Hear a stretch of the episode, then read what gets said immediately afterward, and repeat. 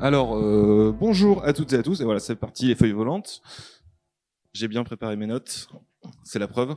Euh, merci d'être aussi euh, nombreux pour euh, cette, euh, cette table ronde et merci d'être aussi nombreux sur le festival. J'en profite pour remercier euh, à nouveau le festival des intergalactiques et notamment les bénévoles et les gens de la MJC qui permettent que ça se passe aussi bien cette année. Ça a l'air d'être un, un sacré succès et on, enfin voilà, je pense que on va s'en souvenir un petit moment. Euh, on va passer tout de suite euh, donc à cette table ronde de sociologie des publics de l'imaginaire et culture geek. Euh, donc on va parler un petit peu de la sociologie des publics euh, des imaginaires dits geeks, ce qu'on va devoir définir euh, un petit peu ensemble. Je vais vous présenter euh, les intervenants. Alors bon, moi je suis Benjamin, Benjamin, Patino de la chaîne euh, Bullshit Geek, qui est une chaîne, euh, comme son nom l'indique, euh, geek, euh, qui parle beaucoup de, de culture populaire au sens large. Et du coup, j'ai pas mal de questions à poser à nos intervenants. On a donc juste à ma gauche, je vais essayer de faire dans l'ordre, Guillaume Chamanadjian qui est auteur de littérature de l'imaginaire, comme on dit, euh, notamment de fantasy, mais tu es là pour une euh, double vie euh, que, que, tu mènes euh, la nuit. Euh, tu, tu fais des, tu travailles pour les éditeurs et du coup tu t'intéresses euh, aux études de marché et à comment justement on identifie et on décrit les publics. Tout à fait. Euh, à côté de toi, donc, on a David Perron qui a donc euh, lui euh, sorti un livre qui s'appelle Culture Geek. Euh, tu es sociologue, euh, maître de conférences en sciences de l'information et de la communication. Ce livre Culture Geek euh, est issu de tes travaux de recherche euh, sur les publics justement geeks. Donc là, tu es pile dans le thème. C'est ça. Oui, ça marche. C'est bon, on t'entend? Ok. Et Fred, donc de la chaîne euh, Patchwork, donc euh, aussi une chaîne YouTube et tu es aussi euh, streamer. Et euh, sur cette chaîne et sur Twitch, tu parles euh, de sciences, notamment de sociologie, de sciences politiques euh, et de scepticisme euh, aussi. Et tu es, euh, tu t'intéresses aussi pas mal aux univers euh, sous ce prisme, aux univers euh, geeks, euh, puisque tu as notamment, tu vas en par- parler, j'imagine, euh, produit des vidéos, par exemple sur l'attaque des Titans et, euh, et ce genre de choses. Donc tu es, euh, tu, tu lis les sciences sociales aux, euh, aux imaginaires euh, geeks. Voilà, c'est Ouais, bon? Ok, très bien. Alors, je vais faire une première question un peu euh, bateau, mais je pense qu'elle est un petit peu importante. Euh, euh, quand on emploie le terme geek, qu'on emploie évidemment à toutes les sauces, et en fait, euh, je pense surtout ici, euh, on se comprend quand on dit euh, quand on dit ce terme-là, mais c'est pas forcément un terme qui est si défini que ça. Donc, pour commencer, j'aimerais bien euh, avoir vos définitions de c'est quoi les geeks et c'est quoi la culture geek. Je sais pas qui veut commencer cette patate chaude. Euh, bah, évidemment, moi, ma tendance du coup de sociologue, c'était de dire il n'y a pas de geek, il n'y a que des gens qui se revendiquent geeks. Euh, c'est pour moi le seul sens que ça peut avoir parce que sinon, en vrai, ça devient vite une bataille de définition qui très vite devient du coup t'es un vrai, t'es pas un vrai, qui est le pire truc qui peut arriver, mais qui arrive, qui arrive quand même tout le temps. Hein. Euh, mais du coup voilà, moi, alors évidemment, ça c'est une manière de botter en touche quand on me pose la question parce que ça, du coup je réponds pas, alors qu'en fait il y a des choses qui reviennent quand même. Mais c'est vrai que très vite, j'ai observé quand je, même dans des entretiens avec des gens qui se revendiquent geeks, où j'allais voir sur les forums internet. Moi, j'ai fait ma thèse autour de 2007-2010, donc c'est vraiment plein boom de Big Bang Theory, tout ça. Euh, donc, c'est quoi un geek? Et donc, c'est des listes de trucs. Donc, vraiment, c'était fascinant à regarder. Il y a il y toujours un truc qui t'est oublié. Donc, euh, alors, moi, pour moi, geek, c'est ça c'est faire du jeu de rôle, aimer Star Wars, aimer Star Trek, euh, faire du jeu vidéo, être informaticien, parler de Klingon couramment, etc. Et on avait des listes comme ça. Et t'as oublié qu'il faut aimer tel manga. Ah ouais, je l'ai pas mis. Alors, attends, rajoute la liste. Bon, on pourrait faire une liste sans fin parce que c'est cool. Voilà. Donc, on va dire que moi, il y a deux pôles dans la culture geek, généralement, tel que je l'ai observé, qui sont évidemment liés historiquement et sociologiquement. C'est euh, une passion pour les mondes imaginaires fantastiques, voilà, euh, qui est au, sens large. Ça peut être plein de choses. hein. Ça va de- évidemment. euh, on a tous en tête les tartes à la crème, Star Trek, Star Wars, Tolkien, Zelda, voilà. Et une passion pour le, monde du ludique, du jeu, qui est une manière en fait de s'approprier ces mondes imaginaires. C'est le meilleur moyen de, jouer dans un monde imaginaire. Enfin, d'être dans un monde imaginaire, c'est d'y jouer. Sinon, on n'a pas de moyen réel à part la drogue. Mais c'est pas conseillé. Euh, et après, du coup, euh, un deuxième pôle qui serait plus euh, technique, c'est-à-dire les geeks, c'était aussi les informaticiens, les matheux, très liés au moneur aussi en anglais. On pourrait aussi passer des heures à faire la différence entre les deux. Mais on n'a pas le temps, c'est pas très intéressant. Mais voilà, donc c'est informatique, sciences dures et imaginaire. Et quand les deux se réunissent, bah, ça fait le monde du virtuel, du jeu vidéo, etc., qui sont les, mondes iconiques du monde geek. Quoi. Euh, alors, perso là-dessus, bon, je sais pas si ça fera très sérieux après qu'un sociologue ait, ait parlé euh, à ce propos. C'est hein, le problème. ouais, en tant qu'usager, là. en tant que personne qui pratique un peu ça, euh, en fait, moi j'aurais tendance à relier pas mal ça aux questions des communautés. En fait, c'est un truc un peu assez large et crois, assez spécifiquement un peu Internet, avec effectivement relié à, aux mangas, aux animés, aux jeux vidéo, avec, j'ai l'impression, pas mal de références, un peu culture Internet et tout. Mais ouais, après, il y a des gens qui vont se revendiquer geek, il y a des gens qui vont plus le faire parce qu'ils vont se dire Ah, mais c'est tellement 2010, maintenant faut arrêter, tout ça, ou ils vont devenir des edgelords, ou alors qu'ils vont se revendiquer autre chose. Enfin, je, je sais pas, je crois pas que ce soit un truc très stable, mais pour moi, c'est une certaine culture internet un peu, avec euh, un certain nombre de références et. Ouais, je, je pense pas qu'Internet soit. on puisse trop faire sans quand on parle de geek maintenant, mais voilà. Alors, bah, évidemment, c'est difficile d'ajouter plus. Ce que je dirais quand même, c'est qu'effectivement, je, je, je, suis peut-être un, petit peu plus âgé que toi, et du coup, j'ai grandi. Hein. J'étais geek dans les années 90 à une époque où c'était pas cool parce qu'il n'y avait pas Internet. Euh, et c'est, enfin voilà, en gros, j'étais pas le cool kid hein, de, de, du collège. c'est euh, et en fait, je pense qu'il y a, le, je, je, rejoins, il y a cette, cette, appétence pour les mondes imaginaires. Ça peut être le manga, ça peut être la SF, ça peut être la fantasy, ça peut être tout. Euh, et il y a eu cette espèce de moment de bascule entre guillemets où à partir du moment où c'est devenu communautaire sur Internet, pour moi, euh, c'est devenu, euh, bah, c'est devenu euh, thing quoi. Enfin, c'est devenu, euh, c'est devenu cool d'être geek et de se revendiquer au, sein d'une communauté, de montrer que nous on aime ça, mais qu'il y a aussi ça, qu'il y a et, ça de l'avoir vécu un peu en direct, c'était un peu une vraie transformation. Et après, il y a l'aspect, euh, l'aspect un peu plus professionnel, puisque je mets ma casquette de professionnel de l'édition aussi de temps en temps. Euh, c'est en fait, c'est aussi ce moment-là, tout simplement, où bah, les éditeurs, euh, qui pour certains d'entre eux étaient geeks et connaissaient le phénomène et l'aimaient bien, se sont dit, hey, il se passe quelque chose et euh, tiens, tant qu'à y être, on peut vivre notre passion et faire de l'argent dessus, parce que c'est quand même le but d'un éditeur. Et, euh, et du coup, il s'est passé que bah, ça, ça, ça a fait un peu boule de neige, en fait, ce phénomène geek. Euh, tout le monde s'en est un petit peu emparé. Oui, bah, sur le côté communautaire, euh, c'est vrai que je ne l'ai pas mentionné, mais il est très important. Surtout qu'en fait, un groupe social n'existe que parce qu'il a des anti-groupes. Sinon, euh, on vit notre vie, on se pose pas la question de j'appartiens. C'est un peu, c'est du Marx en fait. Ça. Marx il dit les ouvriers ils existent que quand ils se révoltent. Sinon, avant, on se pose pas la question tous les jours. Je me lève, je suis ouvrier. Je vais travailler, je ouvrier. Non, ils deviennent ouvriers parce qu'ils ont une revendication, parce qu'ils ont un destin commun un sentiment d'être dominés ou d'être euh, en subalterne par rapport à d'autres positions. Et donc, clairement, la culture geek est assez construite, on va dire les années 80-90, notamment en Europe, aux États-Unis, c'était parce que c'était, en gros, les blancs des banlieues euh, classe moyenne américaine, d'abord, qui se sentaient ni euh, tout en haut de la société, ni euh, dans les ghettos, notamment noirs américains, mais qui se sentaient pas cool. Voilà. Et, du coup, c'était cette forme de stigmatisation de l'intello de classe moyenne, un peu bon, Steven Spielberg, hein, vous avez tous en tête tous ces films, il parle que de ça. et du coup, qui, montre bien cette, opposition aussi un petit peu entre le monde du cool, du classe, du footballeur américain des teen movies, hein, voyez, et, euh, et, le geek qui est euh, son appareil dentaire. Qu'on sait, en fait, l'idée, c'est John Hughes, un des grands euh, créateurs de, de teen movies des années 80, il disait le geek, en fait, c'est celui qui est pas cool là, mais un jour il sera cool, c'est sûr. Alors que le nerd, c'est celui qui est pas cool là et il restera pas cool. Voilà. euh, et je pense c'est une bonne définition. Donc, et du coup, le fait d'être pas cool et Internet est arrivé, on se dit, bah, toi, si t'es pas cool, t'aimes ce manga underground des 70, et ben, moi, j'aime ce, ce, jeu de rôle, et ben, finalement, on est tous les deux pas cool de la même manière. Au final, même si on a même des passions différentes, euh, on a le même maillot, finalement. Euh, et, euh, et, donc du coup, on a on a ce point commun, ce sentiment d'altérité en fait vis-à-vis des autres. On est différent. Au collège, il nous, nous trouve bizarre, à la fac, il nous trouve bizarre. Et donc, ce sentiment de se sentir un peu bizarre dans une vie une fois parce qu'on a fait une référence que personne n'a compris dans une pièce. C'est ça aussi qui construit l'appartenance, euh, en général dans la pop culture de toute façon. Alors là, du coup, moi, ça me renvoie à une, à une réflexion que je m'étais faite en, préparant vraiment la table ronde, en essayant de me remémorer euh, justement mes propres définitions de comment j'en suis venu à moi-même employer euh, ce terme, y compris euh, en tant que en tant qu'étiquette. Je me rappelle notamment d'un documentaire que euh, certains ici connaissent peut-être, s'appelle Suck My Geek, qui a été un peu un déclencheur pour certaines personnes pour pour se nommer en fait d'une certaine façon. Et dans les, ces définitions-là, il y a souvent un truc qui manque. En fait, c'est des définitions justement communautaires ou culturelles et souvent, il manque l'aspect sociologique, on va dire au sens strict, c'est-à-dire ce que tu viens d'évoquer, c'est-à-dire est-ce que euh, c'est quoi le geek sociologiquement? Est-ce qu'on est-ce qu'on a des euh, des données là-dessus? Est-ce qu'on a des intuitions? Est-ce qu'il y a des outils? Par exemple Est-ce que les éditeurs ont des Est-ce que ne serait-ce que pour une étude de marché, il faut des outils?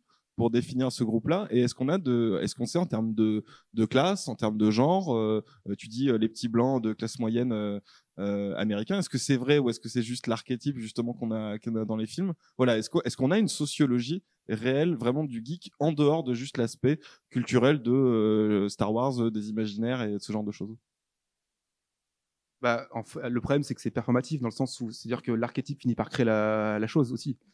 Euh, alors notamment, ça se voit très bien sur l'étude sur l'histoire de la littérature de SF. On voit très bien que, par exemple, dès le début, il y avait beaucoup, beaucoup de femmes dans les conventions, les premières conventions des années 30 de SF aux États-Unis Et puis aujourd'hui, quand on imagine le fan geek un peu de SF, c'est toujours un garçon, etc. Parce que euh, on les a invisibilisés les femmes et du coup on a créé cet archétype qui a un peu tué, euh, notamment pour les femmes, leur visibilité. Et donc ça finit par créer l'image du geek. Évidemment, des gens se sont reconnus là-dedans et donc ça va renforcer ce stéréotype. Et donc c'est un cercle euh, sans fin. Donc c'est très compliqué de vraiment, parce que évidemment il faudrait un énorme budget pour faire des études statistiques énormes, immenses. Mais euh, clairement, il y a quand même cette, naissance, en tout cas des années 80, dans, ces petits groupes un peu euh, euh, blancs américains, euh, elle, est un, elle est un peu vraie, clairement. Après, que par ailleurs ça explose et qu'on se l'approprie de manière très différente et que ça évolue et que ça change et qu'Internet vient, balayer tout ça et qu'on puisse. Mais il y a, il y, a un- il y a un moment fondateur et du coup, comme on parlait tout à l'heure de être un vrai, pas un vrai, il y a du coup, ça entraîne le fait que certaines personnes vont empêcher d'autres gens de se reconnaître ou de se revendiquer geek. Alors, ce que geek était très important pour ça, clairement. Euh, et, euh, et du coup, ça va parce que t'es pas un vrai, parce que t'étais pas là au moment où on a souffert, t'étais pas là quand c'était dur, et t'étais pas là quand on était au début. Ouais, t'as pas connu la guerre, t'as pas. Nous, on épluchait les patates, hein, euh, et on rembobinait des VHS avec un crayon. Donc euh, euh, voilà. Et du coup, il y a cette idée-là, quoi, qui est, importante, et après qui renforce. Mais en fait, il y a un super bouquin sur les fandoms de science-fiction américaine qui s'appelle euh, Woman Was There euh, from the Beginning. En fait, elles étaient là depuis le début, sauf que la- l'archétype va renforcer la réalité de la chose. Euh, voilà, pour le jeu vidéo, c'était très bien montré aussi. Au tout début, les jeux vidéo étaient autant joués par les hommes que par les femmes. Et puis un jour, dans les boîtes de com, dans le marketing, dans les, dans l'industrie, on s'est dit, il faut comment cible ça? On sait pas le jeu vidéo. Il y a des adultes qui jouent, des enfants qui jouent.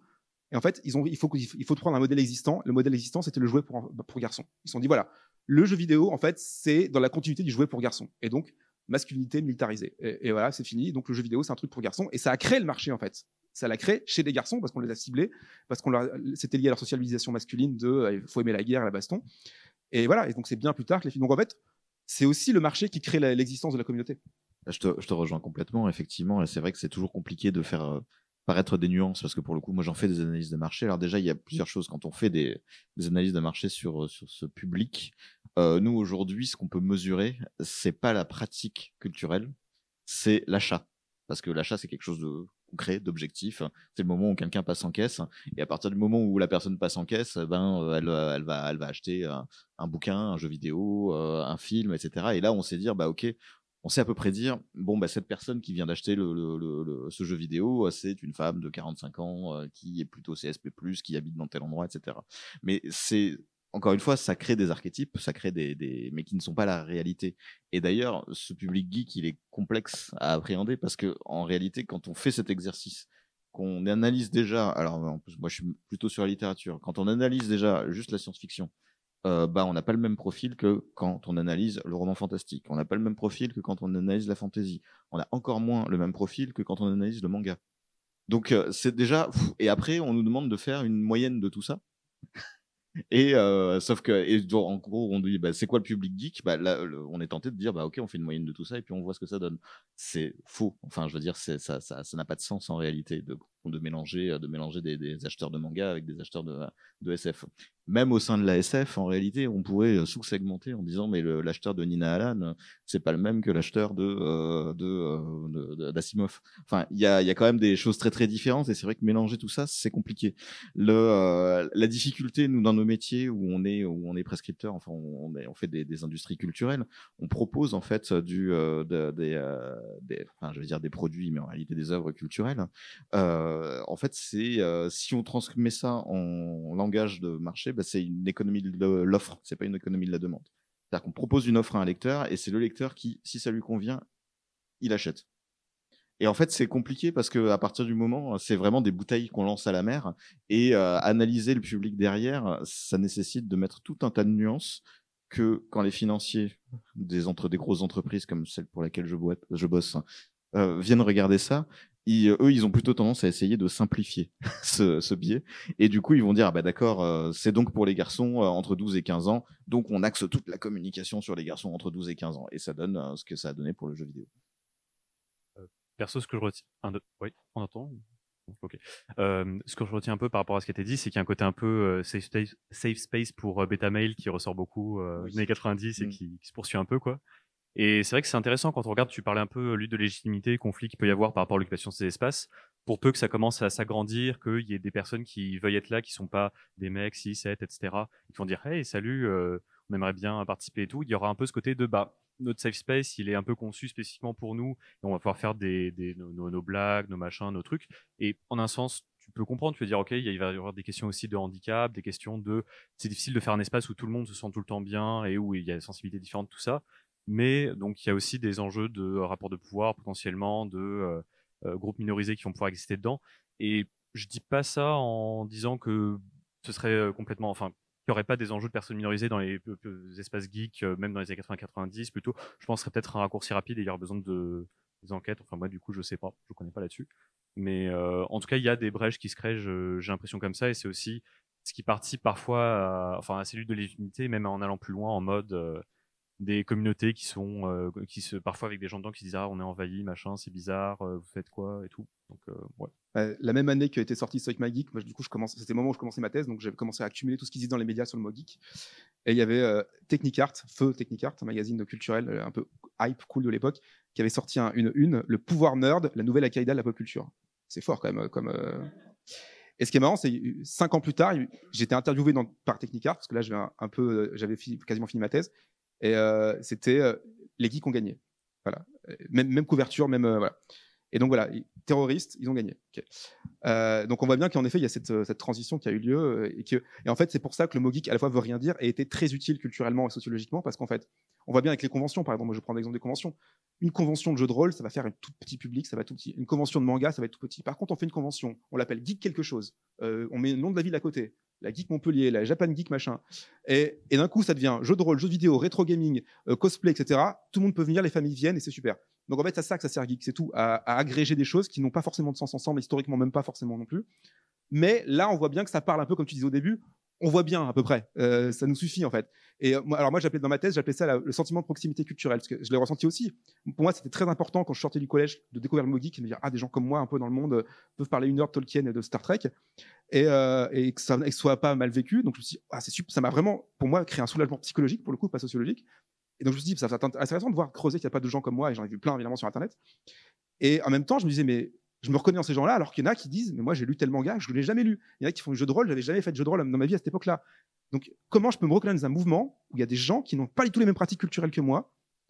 Ben, il y a un, sentiment de proximité culturelle. On devient, on redevient l'idée, bah, parce que c'est pas la légitimité culturelle, c'est-à-dire que mes parents en général disaient, bah, lis des vrais livres et pas tes mangas, et voilà. Et donc, en fait, c'est toujours l'altérité qui va créer ce sentiment de, ouais, alors toi tu lis un manga et moi je, et encore tel manga précis de niche, voilà, et moi je joue à tel RPG japonais non traduit en français, euh, etc. Mais on a le point commun de, eh ben, au moins, tous les deux, on a ce, vécu de personne nous comprend. Euh, on aura sûrement des références communes parce que ce manga et ce, RPG, ils vont sûrement faire référence à deux, trois œuvres aussi transversales. Euh, je pense souvent la comparaison avec le rock, quoi. Un, fan de metal underground, il va sûrement dire, ouais, mais fonda- fondateur, c'est les Beatles, les, Rolling Stones, toujours. Bah, nous, les geeks, on va toujours dire, je joue à ce RPG japonais non traduit en français, mais je reconnais que Star Wars, c'est important. J'aime pas Star Wars, mais je reconnais que c'est important. Donc, œuvre fondamentale et sentiment de proximité autour de ça, ça c'est important. Euh, Du coup, moi, ça me, ça me questionne un petit peu sur euh, le sens justement de- de- d'employer encore le mot geek. Et je trouve que dès que justement on rentre dans la la- l'aspect sociologique, en fait, là, le, le c'est ce que vous avez dit un petit peu tout avant. Il y a, en fait, on, dès qu'on sort de juste l'aspect culturel, c'est-à-dire les œuvres et, et- tout ça, et qu'on on essaie de faire un portrait robot, c'est beaucoup plus compliqué, notamment du fait de la diversification de ces œuvres-là. Et autant je pense qu'on est tous, euh, c'est clair pour tout le monde que Star Wars c'est geek, que le manga c'est geek, que Camelot c'est un truc de geek, euh, mais le public type de Camelot ou le public type de, de manga ou de par exemple de One Piece ou, euh, ou alors, par exemple l'attaque des Titans, j'en ai aucune idée, tu vois par exemple de ce qu'est le public. On voit bien que c'est pas exactement le même public et que c'est c'est pas exactement les mêmes sociologies. Et du coup, qu'est-ce que ça veut dire sociologiquement comme catégorie? Quelque chose qui a des publics qui sont autant différents euh, dans, en termes de, de, ben, de toute leur réalité concrète, hors de juste aimer des choses qui sont identifiées geeks. Oui, en fait, c'est juste un outil de reconnaissance. Ça sert qu'à ça. C'est-à-dire que moi, en tant que personne et en tant que personne qui me ressemble un peu, on veut être reconnu dans, dans la possibilité de faire notre euh, passion sans être embêté par les. Par les gens. Et d'ailleurs, euh, les gens que j'ai interviewés moi dans ma thèse, donc j'ai fait euh, une cinquantaine d'entretiens avec des gens qui se revendiquent geeks, mais ils disaient toujours, mais je connais un mec, il est quand même beaucoup plus geek que moi. Ou euh, voilà, parce que c'est toujours l'autre qui est le plus. Moi, oui, c'est vrai que je lis beaucoup de mangas, je regarde beaucoup d'animés, je, suis fan de Star Trek, mais tu devrais voir mon pote qui lui s'est refait toutes les saisons. Voilà, enfin, on est toujours le geek de quelqu'un d'autre et voilà. Euh, et donc c'est repoussé en fait. Le, le geek est toujours repoussé au loin comme une espèce de figure idéale, mais comme les études dans les années 80 sur les punks, disaient la même chose. Les punks jamais disaient mais moi je suis punk. Ils disaient si je devais choisir une sous-culture qui est celle la plus proche de moi, ça serait celle-là. En fait, c'est comme un test de Rorschach quoi. Donc ils vont se projeter là-dedans, dire et ils n'avaient pas de jean déchiré, de crête et de et personne ils disaient si je devais choisir et ils vont mettre une petite touche qui rappelle ce- cette esthétique-là. Et en fait, personne n'est le geek ultime. euh, Il n'est pas, bah, c'est pas le geek de Platon, quoi. Il n'est pas dans un monde des idées. euh, euh, voilà, peut-être euh, beau titre de bouquin, le geek de Platon, en même temps, euh, pour vendre de la philo. Mais voilà, donc il n'existe pas. Mais en même temps, on voit bien encore une fois qu'il est utile pour du marketing. Pour, euh, moi, j'ai eu des boîtes qui m'ont appelé en disant, on voudrait faire un séminaire sur euh, comment le geek au travail, comment le gérer. Hein, c'est un peu comme les millénials au travail, trucs comme ça. J'étais là, mais qu'est-ce que ça veut dire? Alors j'avais envie de prendre leur argent, bien sûr, mais euh, parce qu'ils en ont trop visiblement. Mais euh, donc en effet, ça veut rien dire. Et moi, c'est ça que je trouvais génial, c'est que ça veut rien dire. C'est une catégorie qui fourre tout et en même temps, parfois, elle est utile. Même aujourd'hui, je pense que ça a perdu beaucoup de sens ou ça s'est dévoyé. Parfois, t'entends avec des potes, on va tous se dire. Ah, tu viens de faire une bonne blague de geek quand même là. Donc on voit bien qu'on le, qu'on le, c'est quand même tellement rentré que c'est, c'est là quoi. Donc, donc, quand tu as fait ta thèse, tu es arrivé euh, auprès des- de l'université en disant euh, je vais faire une thèse de sociologie sur un, un terme qui ne veut rien dire. je, je trouve ça Tu- très beau comme euh, tu démarche. louvois, tu, tu trouves des moyens. Oui, c'était à Lyon d'ailleurs. Merci l'université de Lyon. Euh, je dirais pas le nom de mon directeur de thèse parce que c'est pas super bien passé, bien passé avec lui, mais euh, mais oui, oui, donc bah pff, on y arrive parce qu'on dit on va travailler. C'était la pop culture commençait à être à la mode, donc on y arrive et puis on dit euh, justement le, en fait. Les médias, en fait, les médias parlaient tellement de la culture geek qu'on on finit par y croire en fait que ça existe. Et donc Big Bang Theory et Suck My m'ont beaucoup aidé en fait finalement. Alors que Big Bang Theory c'était une pire série, tout le monde est d'accord sur les geeks quoi. Mais voilà. Ah, ce qui est marrant, ce c'est c'est marrant ce que tu dis parce qu'effectivement, euh, moi je me souviens du- d'une époque où Big Bang Theory euh, battait son plein entre guillemets et il y avait cette espèce de côté où moi j'étais dans déjà pas la même mais une autre grosse entreprise du livre et, euh, et en fait euh, le euh, les, les éditeurs, hein, les décideurs, ceux qui en gros euh, décident de créer des collections, eux ils connaissaient le terme geek, ils savaient pas trop à quoi ça renvoyait, ils se disaient il y a quand même un truc à faire. Et en fait, on a été un petit groupe de personnes au sein de cette, euh, de, de cette grosse structure euh, à se dire, mais il y a un truc à faire, en fait. On peut faire passer n'importe quoi et peut-être, je sais pas, créer une collection pour faire des bouquins qu'on aimerait faire, des bouquins qu'on aimerait lire. Du coup, on a habillé ça comme le projet geek. Et, euh, et oui, cette collection, elle a été créée et elle existe toujours, en fait. Donc, euh, donc ça a été, ça a été une aventure assez géniale. C'est un outil. En, en vrai, j'ai pas forcément grand chose à rajouter là-dessus, mais c'est vrai que ça me fait penser que le, ouais, le geek, il existe aussi dans la culture, culture populaire en tant que figure. Et tu, sûr. ouais, du coup, tu parlais de Big Bang Theory. Il y a plein de films. Il y a une euh, très très bonne chaîne YouTube qui s'appelle Pop Culture Détective, où il y a beaucoup question de, notamment les questions de masculinité dans la pop culture, de, de genre, de sexualité. Et je trouve que c'était assez intéressant parce que ça explorait beaucoup en termes de représentation, ce qui était construit en termes pas juste. euh, Enfin, il y avait à la fois les toutes les étiquettes culturelles, mais il y avait aussi des manières d'être, des, euh, des manières de vivre, d'évoluer, les, des activités. Enfin, il y a vraiment un truc assez, assez intéressant par rapport à ça. Et bah, du coup, lui, c'est, enfin, sur cette chaîne-là en particulier, c'est les configurations de genre, le rapport entre les hommes et les femmes, etc.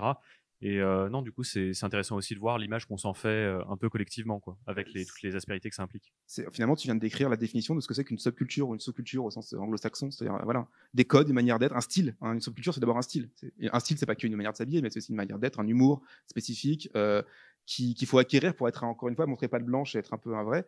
Et, clairement, moi, j'ai beaucoup étudié justement l'histoire des teen movies et comment le geek était représenté dedans depuis depuis euh, en gros. euh, American Graffiti, George Lucas, qui a un peu inventé la figure du nerd moderne avec euh, Richie Cunningham, de, le futur Richie Cunningham de Happy Days, donc euh, Ron Howard euh, avec les cheveux. Et, qui, et qui a vraiment fondamentalement créé cette image-là du petit gars qui gagne à la fin. C'est la revanche du geek aussi. Hein. Revenge on the Nerd. Regardez cette série de films incroyable américaine qui est très très peu connue chez nous, mais qui est fascinante. Il y a eu cinq films euh, euh, avec des voilà. toute l'histoire de ces cinq films, c'est le nerd qui arrive au collège, au lycée, à l'université, qui se fait taper dessus par le, le, le, le pom girl et, le, footballeur américain, et qui à la fin gagne, bien sûr, euh, se venge, la revanche du, geek. Et c'est tout le temps comme ça. Et donc là, après, c'est un truc très américain. Il faut faire attention pour importer les débats parce que, par exemple, dans les teen movies américains, le geek, c'est l'antithèse du noir. C'est-à-dire que le noir américain, l'afro-américain est cool, mais lui, il va pas réussir sa vie. Il va finir évidemment euh, hein, dans le ghetto ou euh, à vendre de la drogue. Ça, c'est le principe des teen movies. Sauf dans quelques-uns, mais c'est très blanc, le teen movie des années 80. Et le geek, c'est le mec qui est pas cool, mais qui lui va réussir. Et donc, ces deux trajectoires se croisent. Et donc, on n'a pas exactement le même, on n'a pas importé autant les débats euh, parce que l'histoire du racisme américain c'est pas le même que le racisme français. On en a aussi, hein, rassurez-vous, mais c'est pas le même. Euh, et du coup, euh, le rapport, au- mais pour le coup, il y a tout un, courant de, de même de recherche et de réflexion sur en quoi la figure du geek est l'opposition de la figure de l'afro-américain euh, aux États-Unis. Donc c'est pour ça que la culture blanche et noire elles sont très importantes. Là-bas. Nous, on a un peu pas tout à fait le même rapport à tout ça, mais c'était intéressant aussi. Alors, moi j'ai un peu une question en fait parce que c'est une impression que j'ai. Euh, tu parlais de subculture euh, tout à l'heure. euh, j'ai quelques, je ne suis pas sociologue évidemment, mais j'ai quelques souvenirs de mes cours de sociologie de fac.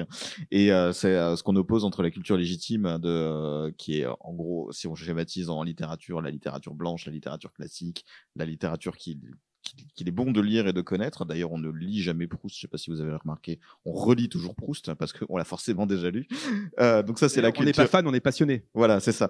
Donc on- ça c'est la ça c'est la culture légitime et il y a ce côté sous- sous-culture qui euh, qu'on retrouve bah, notamment dans les littératures de l'imaginaire où là euh, et j'ai l'impression qu'effectivement en tant que sous-culture, il y a toujours cette espèce de côté où on se sent un peu euh, oppressé par la culture légitime en France et voir il y a à la fois ce côté revendication et en même temps on aime bien rester dans notre précaré. Oui, bah, ça, c'était un des grands trucs de ma thèse aussi. De, de, de- de- après, de Big Bang Theory, tout ça, ça en parle beaucoup, en fait. C'est- C'est-à-dire, euh, est-ce qu'en gagnant, on perd pas, quoi? C'est- Et là, pour le coup, pour moi, les punks, les- parce qu'il y a eu beaucoup, beaucoup d'études sur les punks en Angleterre, notamment. Euh, donc, c'était un peu un modèle pour moi, l'étude sur les punks, mais ça paraît très loin des geeks. Mais en fait, on retrouve des traits dans toutes les subcultures, les mêmes. hein. Euh, et les punks des années 90, quand la culture punk avait vraiment gagné, la musique punk était partout, il y avait des films sur les punks, etc. Bah, les punks ont écrit des manifestes en disant ça y est, c'est fini. Voilà, c'est le chant du cygne. Et en même temps, moi, je suis très circonspect vis-à-vis de ça, parce qu'il y a souvent ça, même, même- sur- surtout d'ailleurs, dans nos, entre guillemets, j'allais dire dans notre camp, parce qu'on est tous un peu gauchistes ici, donc à gauche, euh, il y a un peu un truc avec ça, c'est-à-dire que une culture de la pureté quand même. Et attention à la culture de la pureté, la pureté militante, la pureté. Et la pureté fait que, on va dire, du coup, les vrais étaient les premiers, justement, les punks disaient. Et quand un gamin de 12 ans mettait un jean déchiré au lycée, il y avait les vieux punks de 40 ans qui disaient Ah, bah regardez, il n'y a, plus rien de politique dans ce qu'il fait, il fait que adopter le style sans le fond. Ce qui est un truc qui a été dit mille fois sur les geeks. Ah, t'as une, t'as une ceinture Nintendo, mais t'as jamais joué à Nintendo. Vous voyez, vous voyez et du coup, euh, il faut faire attention à ça parce qu'il a le droit, le gamin de 12 ans aussi, de s'approprier ce truc. Et peut-être ça va l'amener à lire des choses, ça va l'amener à s'intéresser, même si au début c'est commercial, même si au début c'est pas adoption de comme son cousin, comme son pote, etc. Attention à cette pureté de les vrais savent, les vrais. Bien sûr qu'on peut après lui dire, écoute, je vais t'expliquer l'histoire du geste que tu viens de faire, pourquoi ce geste est important politiquement et il a un sens, et pourquoi il faut jouer à la net, c'est pas juste avoir une console euh, en ceinture. Mais voilà, le- at- voilà, faut être prudent. Mais en effet, il y a même un- une nostalgie de la, victoire. Et souvent, souvent les mecs que j'interviewais me disaient, mais les plus âgés en tout cas me disaient, ça y est, ouais, on, a perdu, on a gagné, c'est super. Maintenant, voilà, Star Wars, Marvel, évidemment, euh, c'est super. Et voilà, mais c'était bien l'époque des catacombes, euh, l'époque où il fallait dire un mot de passe à la porte pour entrer dans le monde geek. Bon voilà, moi je suis toujours un peu circonspect face à ça, même si je comprends en fait identitairement. On a tous vécu des moments comme ça où un groupe qu'on aimait est devenu cool et ah, ça fait un peu mal, c'est plus que à nous. Et donc c'est vrai mais bon, faut passer le cap quoi. Ce qui est, marrant, c'est que alors euh, dernièrement, j'ai pas mal travaillé sur le polar, sur le roman policier.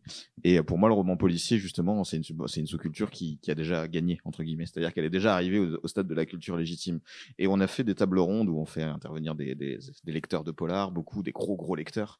Et euh, ce qui ressortait, on, en a interrogé 16, 16 et ce qui ressortait, c'est euh, tous disaient, enfin 12 sur les 16 en gros, disaient euh, le problème du polar, c'est que c'est déconsidéré et que c'est pas accepté comme un genre à part entière. Ça, j'avais juste envie de leur dire, mais, mais venez en SF et en fantasy, vous allez comprendre quoi. Enfin, je veux dire, vous avez déjà gagné, comment vous pouvez dire ça? Et ce qui est marrant, c'est je me dire, même une sous-culture qui est qui est à un stade un peu plus avancé finalement dans la reconnaissance, il y a toujours cette espèce de côté, il faut qu'on soit un tout petit peu victime parce que sinon, euh, on est, il y, a, il y a un côté identitaire. Ouais, puis en plus, moi je trouve ça triste quand des gens me disent, enfin, même des collègues chercheurs, hein, c'est génial, le Louvre fait une exposition sur le jeu vidéo. euh. Mais, en fait, moi je veux pas qu'une culture légitime, entre guillemets, qui a chié sur mon- ma culture pendant des années, maintenant je sois content, je la remercie maintenant, faut faut que je dise merci au Louvre euh, de faire un truc. Mais non, je veux pas de votre reconnaissance en fait, ma reconnaissance je l'avais pour moi. Après, il faut que l'institution, le pays, le monde, la culture dans laquelle je vis reconnaissent que chacun a le droit d'être autant fan de foot, que c'est un truc qui revenait tout le temps dans les, dans entretiens que je faisais, c'était mon frère il est fan de foot, il a un poster Manchester United, un- une couverture de lit Manchester United, et c'est cool. Moi j'ai un poster Star Trek, on me dit nerd. Donc c'est vrai que je comprends que ça peut être mal vécu. Mais voilà, moi ce que je veux c'est que tout le monde puisse vivre euh, sa passion comme il veut. Mais qu'on me dise, ah enfin tu vois, ils font une exposition dans tel musée sur les artworks de manga, et maintenant on est reconnu, mais je m'en fous moi. Alors tant mieux que ça soit exposé dans un musée. euh, mais du coup, on, le rend presque on le rend chiant en fait en faisant ça en plus, parce que c'est pas pour ça qu'on aimait ce manga, c'est pas pour l'artwork, c'est parce qu'on était à fond dans l'histoire et qu'on voulait le lire même en noir et blanc, pourri, photocopié en scan trad. Donc, au final, euh, faut faire attention avec cette reconnaissance toujours, voilà, et même dans les deux sens quoi. Euh, sur la question justement de, de, les geeks ont gagné, euh, mais à quel prix euh, Ça, c'est un truc que je trouve intéressant parce que et le, le lien avec le punk, je trouve euh, marche assez bien parce qu'il y a ce côté.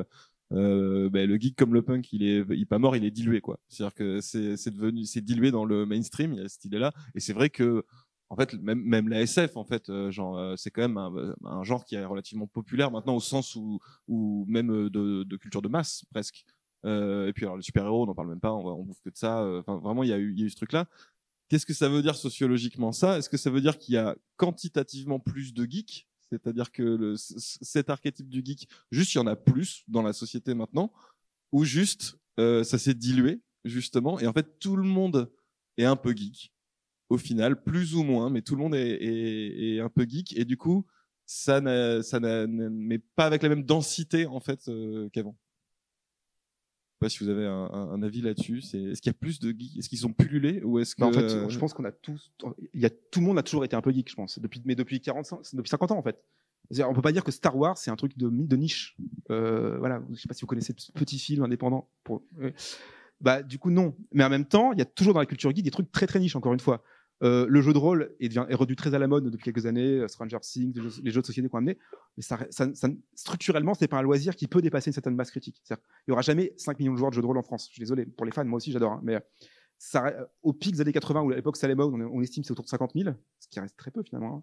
Et aujourd'hui, on est peut-être à 300 000 de joueurs de jeux de rôle en France. Et ça sera jamais beaucoup plus que ça, en fait. Même si ça marche mieux en mieux. Ça veut dire qu'on a plus de diversité d'achat, on peut acheter plus de, jeux différents, il y a plein de fanzines de jeux de rôle, c'est super mais c'est des trucs structurellement, ça peut pas être Star Wars, ça coûte pas 10 balles, on, y passe deux heures avec la famille. Donc ça, c'est 5 heures, il faut de préparation, etc. Donc il y a une question d'engagement, il y a une question de niche, donc il y aura toujours. je me rappelle un des premiers entretiens que j'ai fait, ça commence à dater pour ma, thèse. Euh, Quelqu'un m'avait dit, euh, justement, était fan du Seigneur Zano, il m'avait dit, euh, j'ai adoré le film Seigneur Zano quand c'est sorti au cinéma, mais évidemment, avant le livre c'était un peu à moi parce qu'il fallait se taper 2000 pages.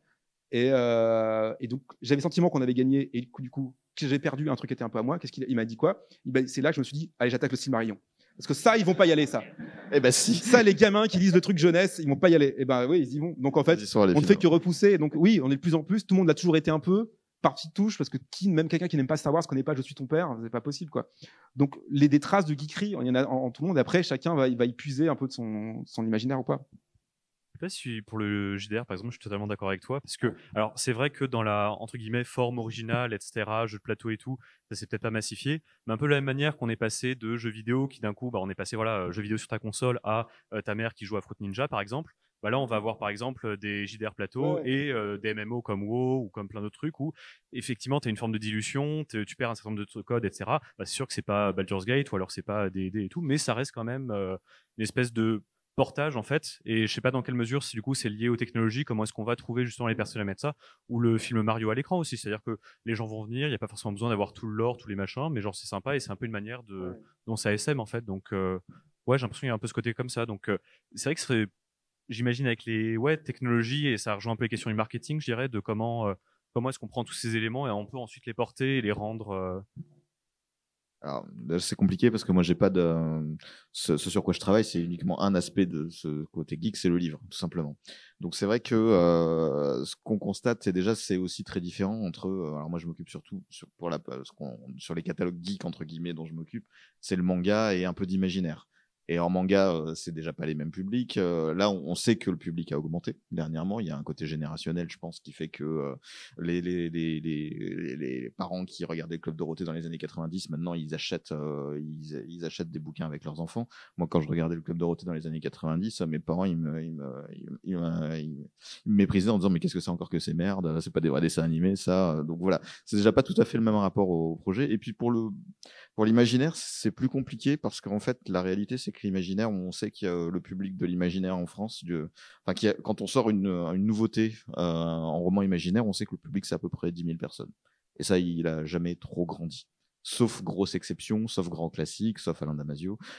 Mais, euh, mais en gros, euh, en gros, voilà. Le, public, c'est ça, et on sait pas trop. On sait que le public geek entre guillemets amateur de SF, de, de fantasy, il existe par ailleurs mais, euh, mais il, est, euh, il est très difficile à aller chercher, en tout cas en littérature.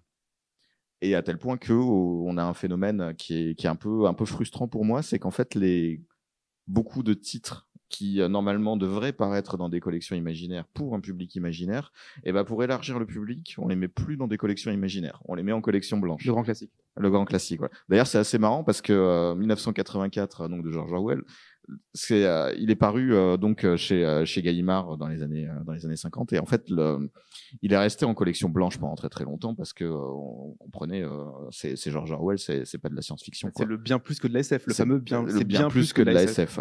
En 2002, euh, enfin Gallimard avait avait possédé euh, les éditions de Noël, qui possédait là, quand même la collection Présence du futur. Enfin 1984 aurait pu être en Présence du futur. En 2001-2002, Gallimard crée la collection Folio SF, euh, donc une collection euh, science-fiction au sein de au sein de Folio. Euh, bah Orwell non en fait. Euh, Orwell il est resté en collection Folio blanche parce que pas de la SF. Euh, en 2020, la consécration, enfin George Orwell, les œuvres complètes dans la Pléiade. La Pléiade, c'est des bouquins qui sont très très très très très, très chers et très euh, très très prestigieux. Euh, et puis, de manière très étonnante, 2021, euh, 1984 arrive en folio SF. Mais qu'est-ce qui s'est passé quoi? Et en fait, c'est ce moment où oui, bah peut-être que les après il existe toujours en blanche, hein, rassurez-vous. Enfin en folio blanche pour la, pour les, les, les vrais amateurs de littérature, il existe toujours. Mais euh, mais effectivement, c'est il s'est quand même passé quelque chose où à un moment quelqu'un chez Gallimard s'est dit bah tiens, euh, on va on va essayer de décliner et puis et puis voir, il y a peut-être finalement des ponts entre ce public de SF et ce public de littérature qui sont euh, qui sont possibles. Euh, juste, c'est vrai que ça me fait penser un à- par rapport aux questions de genre public geek, etc.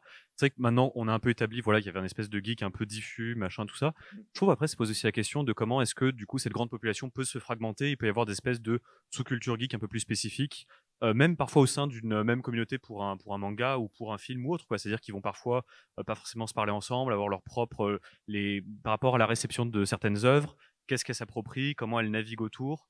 Ça serait une question globalement assez intéressante et je le vois bah, par exemple euh, pour faire le lien un peu avec euh, l'attaque des titans SNK bah, c'est vrai que dedans on retrouve aussi bien des personnes qui vont s'approprier l'œuvre euh, pour toutes les, di- les dimensions anti-guerre toutes les dimensions anti-racistes etc et, globalement il va y avoir ce public qui va exister mais il va y avoir aussi tous les, toutes les personnes qui vont plus euh, fétichiser à fond la, la figure d'Eren, donc le personnage principal, et être un peu en mode euh, oh là là, c'est un homme qui suit sa voix, qui, qui fait les choses jusqu'au bout. Et euh, c'était euh, le youtubeur FD Signifier qui en avait un petit peu parlé, et il montrait comment en fait il y avait pas mal de parallèles entre euh, un peu la figure du school shooter de globalement euh, et Eren, et il y avait une espèce de fascination que qu'on peut retrouver dans pas mal de milieux un peu euh, masculinistes, extrême droite, tout ça autour de lui. Est-ce que ça veut dire que toutes les personnes qui euh, le trouvent fascinant, s'intéressent et tout sont euh, masculinistes ou d'extrême droite? Non, mais c'est un type de réception qu'il peut y avoir. Et même chose, d'ailleurs, on peut apprécier l'œuvre sans forcément se dire, bah ça c'est des trucs fascinants, etc. Mais moi, c'est vraiment cette fragmentation aussi qui m'intéresse pas mal, même parfois pour une œuvre, et comment ça peut du coup euh, créer en fait des, des bouts peut-être qui seront plus concrets. Il y aura moins un truc moins geek diffus, mais voir justement comment ça prend forme dans les dans les communautés. Bah, moi, tu touches un point central. C'est-à-dire que vraiment, moi, dans mon travail sur la culture geek, j'ai rencontré euh, des gens très. Et par- parfois, qui, même, au sein des mêmes, euh, par exemple, de la même table de jeu de rôle, mais qui ne parlaient pas politique, par exemple, après, qui parlaient que de leur personnage, etc. Ils se rendaient compte, quand ils discutaient avec moi, du coup, je mettais un peu le bordel, euh, que, en fait, au sein du monde geek, bah, moi, j'étais à Paris pendant une grande partie de ma thèse aussi, et on connaît des bars parisiens très précis, je peux donner des noms, où clairement, c'est des bars geeks. Hein, euh, les, cocktails ont des noms de, dragons dans Tolkien. euh, les, euh, les soirées, c'est les soirées jeux de rôle. On parle de manga, de comics. C'est des bars d'extrême droite aussi. hein. Et pareil dans la culture métal, où il y a plein de ponts entre la culture métal et la culture geek. hein. Il, y a des, imaginaires celtico, mé- médiéval, appropriés par une frange réactionnaire de la population, et donc geek. Il y en a plein. Et à l'inverse, euh, on a des geeks euh, informaticiens libristes d'extrême gauche, euh, fans de Linux et qui font des jeux de rôle en, libre accès sur Internet. Donc là aussi, il y a, y a- alors il y a, y a ce qu'on appelle le libertarianisme américain qui est passé par là aussi, c'est-à-dire qu'il y a une forme d'anarchisme très anti-gouvernement qui sont parfois en commun les deux. Mais, on, trouve pour le coup des grands écarts comme ça, et du coup l'appropriation de l'œuvre. Voilà, pour le coup, dans les grandes œuvres geeks, on peut trouver ce qu'on veut. Hein, Dans Tolkien, on peut dire à la fois, oui, Tolkien était un vieux réac, ce qui est un peu le cas, et à la fois, on peut trouver un nid de la nature que les, hippies des années 70 ont adoré. Ils, taguaient Frodon président sur les murs de Berkeley. Et Tolkien envoyait des lettres à la présidence en disant Je m'excuse pour mon œuvre qui a provoqué ça. Euh, parce que je veux pas que ces hippies soient mêlés à mon œuvre. Et je veux qu'on leur interdise de lire mon œuvre. C'est pour ça qu'il a refusé pendant très longtemps que ce soit dit aux États-Unis. Euh, bon, c'est malheureusement c'est en anglais, donc il suffit d'aller en Angleterre et le ramener. quoi. Euh, donc ils l'ont fait, ils l'ont ils pirataient. Hein, Ils- photocopieuse de, de- de Harvard était, était foutue à cause des photocopiaient Tolkien. Donc euh, déjà le piratage, terrible. Et, et donc on voit bien l'appropriation en fait, elle est- elle est- elle est le, le sens est là. C'est pour ça que dire une œuvre geek ça n'a pas de sens en soi et dire culture geek ça a du sens, mais en même temps en effet on a ces grands écarts parfois qui sont au sein d'une même convention. On a même Japan Expo pour se croiser des gens qui euh, hier étaient à Manif pour tous et les autres ils étaient euh, en train de refaire le monde. euh, voilà. Donc c'est très compliqué ouais. Est-ce que c'est vraiment de la fragmentation? Parce que quand tu emploies le terme fragmentation, c'est vrai que moi je visualise en fait, tu as une culture geek, puis en fait elle se divise, elle se comme des cellules comme ça, elle se divise euh, dans d'autres trucs. Est-ce que c'est vraiment ça? Ou est-ce que c'est pas justement que euh, il y a des groupes qui se cristallisent autour de certaines œuvres ou certains univers ou certaines pratiques, genre le jeu de rôle euh, et tout ça, qu'on considère en fait faire être sous le grand chapiteau geek, mais qui sont pas des geeks qui se spécialisent, et plutôt des gens qui rentrent euh, dans un élément de, de la culture geek. J'ai l'impression qu'en en s'é- en s'étant diversifié, c'est un peu ça qui se passe en fait. Et euh, du coup, est-ce que ça reste, euh, on peut vraiment parler tant que ça de geek dans le sens où en fait c'est juste on est tous sous le même chapiteau, mais au final il n'y a plus le, cette espèce de complétisme en fait qui euh, euh, qui fait que justement le, les vannes que tu faisais au début sur sur faut avoir faut être fan de ça de ça et si t'es pas fan de, de du millième truc hyper important de, des geeks t'es pas vrai, t'es pas un vrai geek quoi. Bah, c'est vrai que par rapport au terme fragmentation, c'est vrai que je pense pas que ce soit forcément des communautés qui se divisent, mais effectivement, ça peut être aussi des blocs qui se forment, comme tu dis. Et ouais, non, complètement, parce qu'en plus, euh, je veux dire, y a là, on part un peu avec le fait qu'il y ait potentiellement donc euh, voilà ces spaces des, bêta mails, on disait tout ça. Et le truc, c'est que bah il y a aussi pas mal de personnes queer, de personnes neuro et tout, qui sont justement dans les cultures geek et tout, et qui juste à certains moments, bon, vont se retrouver ensemble, faire leur petite communauté, leur petit groupe. Et euh, en fait, ça va aussi bien marcher, quoi. Ouais, j'ai Après, encore une fois, voilà, geek, c'est un outil. Le terme geek est un outil que moi, je trouve utile encore, mais il faut pas le considérer comme plus que ça. Et donc, oui, c'est sûr. Après, bah, il y a un truc générationnel. La question de la génération est fondamentale. T'en parlais très très bien tout à l'heure. euh, sur... Et d'ailleurs, ça va être intéressant de voir euh, les, enfants, en effet, euh, parce que beaucoup des geeks ou des gens, en général, de tout le monde, d'ailleurs, s'est construit ses goûts adolescents, son identité adolescent par rapport à- contre la culture des parents. Et donc là, quand les parents disent, euh, moi, ma culture, c'est Zelda, et c'est euh, qu'est-ce qu'on fait pour se différencier, quoi? Il faut euh, pour se radicaliser, c'est compliqué. Mais on trouve toujours, hein, on trouve toujours. vous serez inquiet par vous pour vos enfants, quoi qu'il arrive. On, y arrive. Et vous direz, ah bah de mon temps, la réalité virtuelle avec vos trucs maintenant, euh, moi de mon temps, on était sur des vrais ordinateurs. mais c'est vrai que cet effet du coup générationnel joue aussi beaucoup dans, cette fragmentation entre guillemets et sur l'usage du mot geek. Moi, j'ai vraiment interrogé des gens. Justement, je voulais un peu élargir dans mes travaux de recherche. Et ben des gens qui avaient grandi dans les années 80, pour le coup, au tout début des années 80, ils disaient mais moi geek ça n'a aucun sens parce que moi j'étais un rôliste. Mais en fait, tout ce qu'il me disait de sa culture, c'était geek, vraiment. Sauf que lui, sa niche, c'était rôliste, donc il a pas besoin, de- il a pas besoin de geek. Et geek, c'était un truc, moi, je comprends pas, c'est un truc. Pour... Mais il y a eu une génération, en fait, les gens qui, ont grandi au milieu des années 2000 euh, jusqu'aux années euh, 2015. Il y a eu 10 ans, 10-15 ans où cette génération-là a eu besoin du mot geek à un moment donné, et maintenant il est utile parce qu'il, comme le genre euh, SF parfois, il oriente un petit peu le regard vers certaines choses, c'est tout. Comme parfois ça peut être intéressant d'aller au rayon SF de la Fnac alors que tu vas trouver des, romans qui sont objectivement de la SF dans la littérature blanche, clairement. Mais pareil, on dit c'est un truc un peu de geek, on situe. Voilà, c'est encore, encore un moyen de orienter légèrement le public comme un genre, comme euh, voilà, c'est une construction sociale comme tous les genres. Et donc on admet que c'est un jeu et que après on fait, on fait des spectres dedans. On, on met des continuums. Je suis hyper geek à 0 ou euh, à 100 ou je suis pas du tout geek à 0 et on joue avec. Voilà. Je te rejoins complètement parce qu'effectivement, enfin, euh, moi j'ai fait des jeux de rôle dans les années 90, euh, j'ai fait des, euh, enfin, j'ai été fan de manga dans les années 90. J'ai commencé en tant que jeune travailleur. et Il y a eu cette espèce de moment où c'est juste mes, mes, mes collègues qui sont venus me chercher pour me dire, pour me dire, mais en fait, toi t'es geek. Tu l'attribues à toi du coup. Ouais, ouais. il me l'attribue à moi. Toi, t'es geek, tu peux nous aider parce qu'on essaye de faire un truc, euh, de, de faire un truc. Bah, ok. Enfin, je m'y connais un peu, mais euh, ok, allons-y. Euh, vous faites un bouquin de, de recettes geek. pff, ne mettez pas 40 recettes, mettez-en 42. Et euh, là, euh, là, je, truc de tous les gens qui me regardent, fait mais pourquoi 42 Pff, T'occupes, mets-en 42. Mais et ça s'est vraiment passé comme ça. donc, euh, donc effectivement, il y a, y a cette espèce de truc où bah moi je maîtrisais les codes finalement, et c'était juste ça. Et pourtant, je m'étais jamais revendiqué geek. Hein. Mais beaucoup de gens euh, comme ça m'ont dit, mais finalement, un jour, les collègues de boulot, un jour, euh, mes amis m'ont dit, mais en fait, toi, t'es un geek, parce qu'ils avaient vu Big Bang Theory, parce que machin, ou leur famille, leurs parents leur dit, mais en fait, toi, t'es, ou alors un geek, mais c'était le truc qui parce que les, parents avaient lu un article dans Libération qui disait le phénomène geek, euh, parce que bah, c'était pas traduit, donc le G, euh. Et donc, moi, j'ai eu plein de fois en conférence en médiathèque, euh, alors c'est geek, c'est intéressant. Et euh, ça me fait beaucoup rire. C'est devenu une blague avec mes potes, du coup. Mais, mais voilà, et, clairement, on a, on a ça, et du coup, ça veut dire, est-ce qu'on est qu'on se revendique ou est-ce qu'on finit par admettre, par lâcher prise en bon, bah ok, j'en suis un, si vous voulez. Du coup, qu'est-ce que ça veut dire de notre identité quand on, quand ton identité elle est attribuée, mais en fait, comme toute notre identité, en fait, comme tout nous, on, te dit que t'es un garçon toute ta vie, donc tu te dis, ah, bah ok, bon, ça doit être ça, être un garçon. On te dit que t'es un geek, c'est ça. Donc, euh, moi, je me suis reconnu là-dedans, mais parce que ça me faisait du bien, en fait. Mais on peut aussi bah, dire aux gens, pas obligé de te revendiquer si tu t'es pas, pas, voilà, si on te, genre, pas te forcer à faire ça, quoi. C'est pas, c'est pas une identité biologique, quoi. Donc, euh, c'est fou. Et après voilà, moi c'est effectivement je suis arrivé un peu avant que le terme geek euh, soit euh, soit repris par les médias et comme ça. Mais euh, je me rends compte aussi quand même et c'est c'est c'est assez intéressant.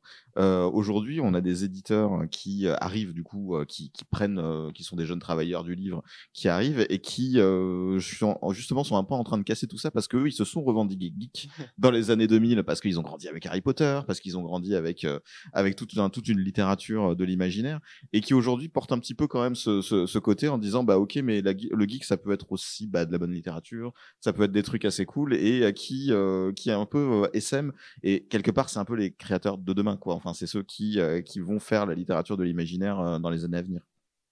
Et je trouve ça vachement intéressant de se dire que finalement bah, ce terme geek il fédère toute une génération et aujourd'hui il a des effets précis sur ce qui ah bah, sur sur les parutions Oui, d'ailleurs, des auteurs, euh, moi j'avais beaucoup observé ça aussi, des, euh, créateurs, des réalisateurs, autrices, euh, surtout, surtout hommes, euh, qui, bah, comme Spielberg, Lucas, ou des gens comme ça, de cette génération importante, voilà, qui, maintenant veut utiliser le mot geek. Parfois, ils, en, fait, en fait, ils se rendent compte a posteriori, donc pas du tout à l'époque, mais a posteriori, avec le recul, ah, mais c'était nous les fondateurs ce truc-là, qui maintenant les gamins de, de 20 ans, ils disent on est des geeks. C'était donc, et j'ai des des interviews entières de, par exemple, je me rappelle Steven Moffat, donc autour de Doctor Who, ou de Lucas de Spielberg, qui dit We were the original geeks. Vraiment, c'est dans le texte. Donc en fait, c'était nous. Du coup, ça leur donne une légitimité vis-à-vis des jeunes de maintenant, donc acheter nos produits aussi, tant qu'à faire. Euh, et ils ont un peu raison. Et en même temps, qu'est-ce que ça veut dire a posteriori de dire c'était nous les originaux, de toute façon qu'ils ne revendiquaient pas, ils ne se sentaient pas un groupe social. Encore une fois, classe en soi, classe pour soi, comme disait Marx. Est-ce qu'on est, un groupe social quand on n'en a pas conscience, mais qu'on se rend compte 30 ans après? Euh, Oui, pour le marketing. Il y a aussi un truc, j'ai l'impression qui a un peu disparu et qui a été vite fait évoqué, mais qui est très clair dans, l'archétype du geek, c'est justement c'est des cultures qui sont euh, euh, hyper euh, méprisées ou euh, des- c'est un archétype de personne. Même, alors, tu parles des films, forcément des teen movies où le geek il se fait foutre la tête dans le placard et tout. Euh, comment dire, il y a ce truc de, euh, on est des, euh, c'est un truc de victime un peu d'injustice et de jugement et de mépris et tout. Et j'ai l'impression que ça c'est resté culturellement dans, dans la culture geek, même si ça existe. Alors peut-être je me trompe parce que j'imagine qu'en plus sur des sur certains publics, de certains trucs spécifiques, il y a encore beaucoup de stigmates et je pense notamment euh, au manga, à l'animé euh, et tout où c'est perçu comme des trucs encore qui sont quand même encore très jugés et tout. Tout le tout le la culture geek a pas évolué euh, comme ça, mais maintenant c'est cool de dire euh, euh, qu'on est geek, euh, c'est tout à fait cool euh, d'aller voir euh, des films de super-héros, euh, c'est normal euh, tout ça. Et il y a, y y a, hum, comment dire, j'ai l'impression que la culture a gardé cette euh, cette identité là euh, tout en, en, en ayant perdu en fait en réalité le stigmate qui va avec, alors qu'à l'inverse, euh, il y a certaines, euh, je sais pas, euh, tu vas avoir d'autres cultures qui vont pas du tout être considérées comme geeks, qui en fait sont hyper stigmatisées. Euh, par exemple, je sais pas, je pense Fifty Shades of Grey, les trucs comme ça. Euh, c'est perçu comme c'est de la littérature pour Daron déjà c'est de la littérature pour meuf et euh, c'est de la c'est de la littérature pour euh, pour Daron ou euh, même il y a des littératures qui sont perçues comme des littératures de jeunes filles euh, et du coup ça ça passe pour un truc un peu nul. Et ça c'est hyper stigmatisé. Et c'est pas du tout perçu comme geek euh, ce, ce ce genre de choses. Il y a des ponts qui se créent quand même. C'est ça. Il y a la mais- romantaisie, il y a, mais euh, ouais, il y a, il y a quand même des ponts qui se créent. Euh, là, pour le coup, en plus, j'ai beaucoup travaillé aussi sur sur ce qu'on appelle la new romance. Euh, et effectivement, c'est vrai, il y a, y a ça, mais c'est une littérature populaire, tout simplement.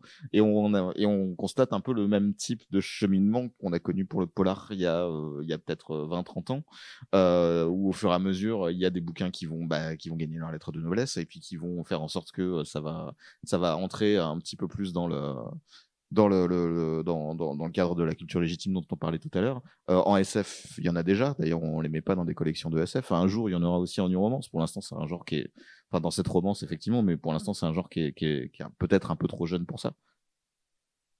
Bah, il y a un truc qui est hyper important, c'est que tant qu'on est, tant qu'on est positionné dans l'espace social, nous, ou que les gens, les gens nous voient comme ça, comme une population qui souffre de ce qu'on aime, de ce qu'on est, on a aussi beaucoup moins de questions à se poser. C'est pratique, parfois. C'est-à-dire que tant que les geeks étaient vus comme subalternes, pas, cool, et en effet, ils le sont encore parfois, clairement, ça n'a pas non plus évolué tant que ça. Même aujourd'hui, c'est devenu cool d'aimer les Marvel au cinéma. Ramène-vous avec des Spider-Man, on peut encore se faire moquer du cours de récré, hein, c'est clairement. Donc, euh, c'est pas totalement gagné. Mais en même temps, il faut aussi passer, encore une fois, passer le cap. Quoi.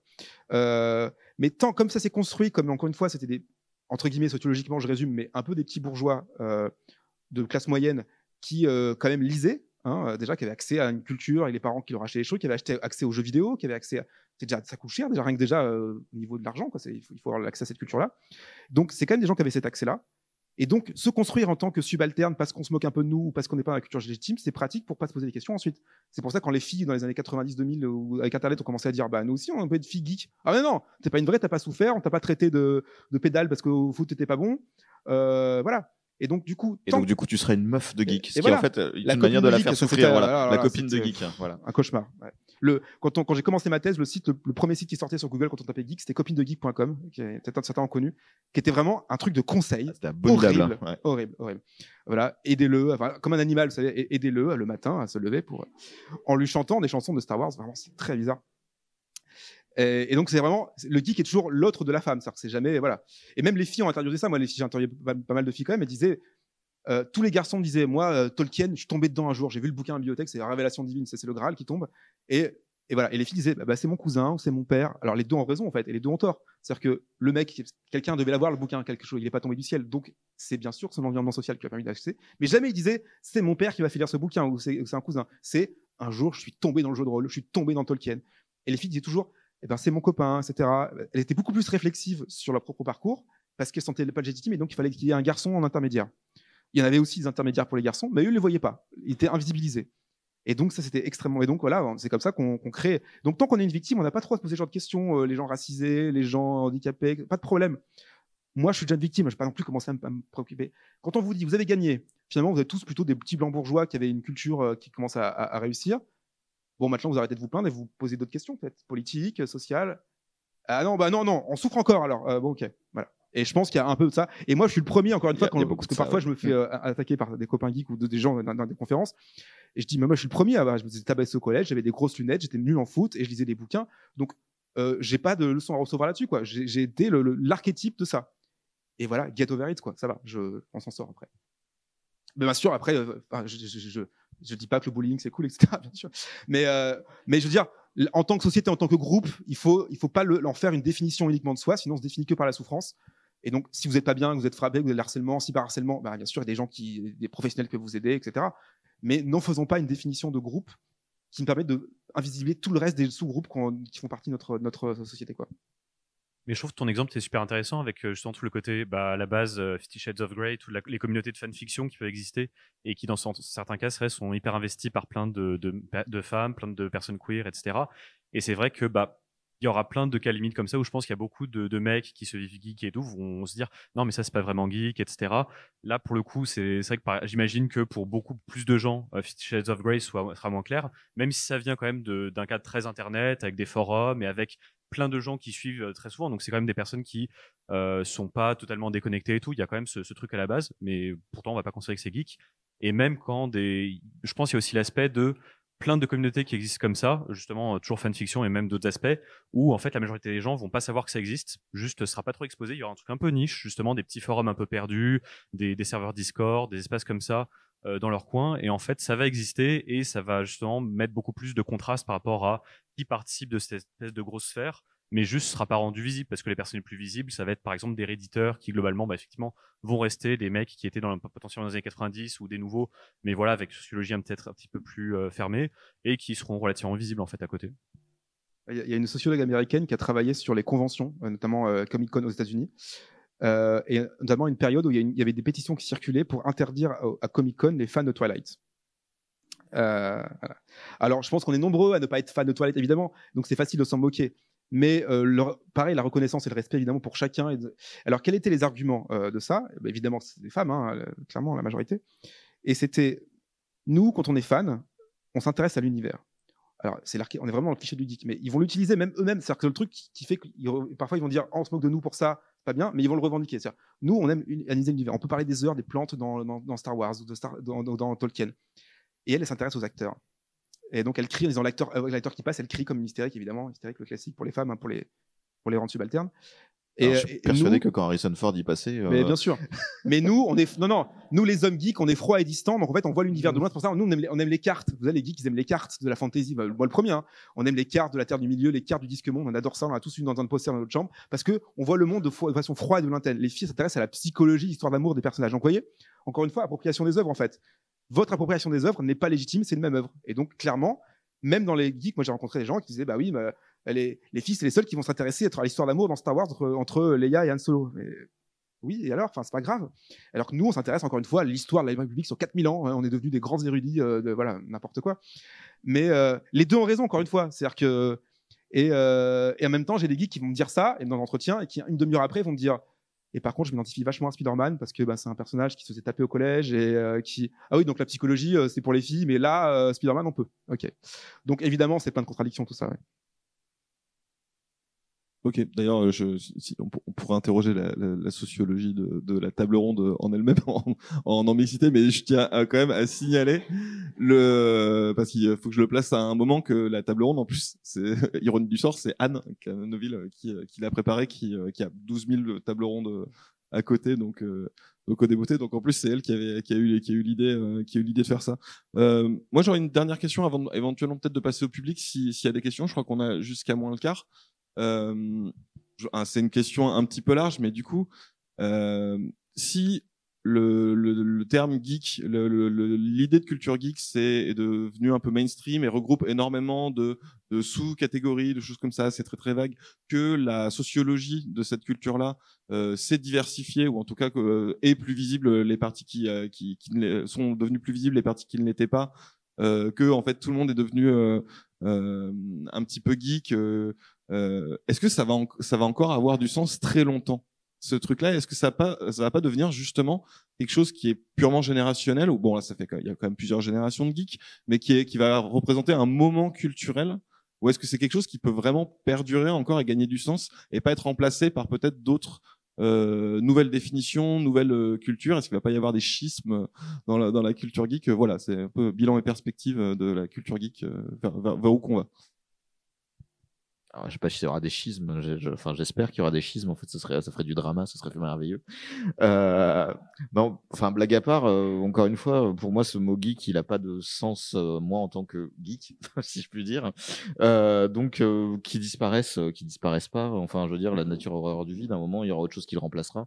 Et de toute façon, les, ce qu'il désigne aujourd'hui, le jeu de rôle, le manga, la littérature de l'imaginaire, ça disparaîtra pas, ça. Et puis il y en aura d'autres, hein, des, des, des, des, itérations, des, des nouveaux, euh, des, nouveaux moyens d'être geek, même si euh, le mot sera plus à la mode, parce qu'en réalité, euh, enfin soyons honnêtes, euh, le fait que geek euh, ce soit quelque chose, c'est un peu une mode. Donc moi je pense que ça passera, mais c'est pas grave. Oui, il y a les deux. Il y a un effet de mode, clairement, qui est largement derrière nous, déjà, hein, depuis, depuis 5-10 ans, mais presque. Mais, mais je pense quand même qu'il y a des choses qui vont durer, notamment en le côté utile parfois de cet outil pour dire Ah ben, euh, ce soir, je vais dans un bar à Lyon. euh, Il n'y a pas un bar geek à Lyon? Hein, Et donc, on va trouver, ça va être utile pour euh, si on en a des gens sur un forum. Est-ce qu'il y a un bar à Lyon ils vont, savoir deux, trois, les deux, trois à Lyon, il faut aller pour trouver des gens sympas qui vont nous ressembler un peu. Donc, ça va toujours être utile. Et ça va devenir un adjectif. C'est-à-dire, comme, pour le, quoi, comme les punks, il n'y a plus des punks, mais il y a des trucs punk. Et je pense qu'il y aura plus des geeks, mais il y aura des trucs geeks.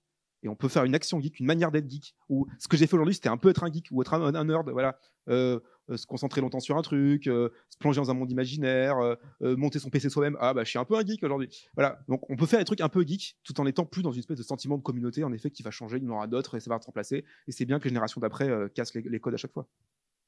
Ouais, clairement, je pense aussi au final, c'est ça a plus un outil qu'on mobilise comme ça à certaines euh, certaines opportunités, certains moments pour signifier des choses ou parfois, bah, tu parlais aussi le côté de euh, dire quand même on est geek, on est un peu opprimé, nanana, et au final, c'est manière un peu de maintenir ça et de justifier.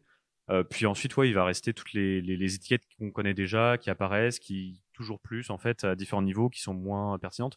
Parlais par exemple juste des trucs comme edgelord par exemple, ou alors euh, je sais pas les trolls, tout ça. Enfin, on a plein de mots comme ça pour se qualifier ou pour qualifier les autres qui existent dans la culture populaire et tout. Et je pense que ça va juste continuer à s'accumuler.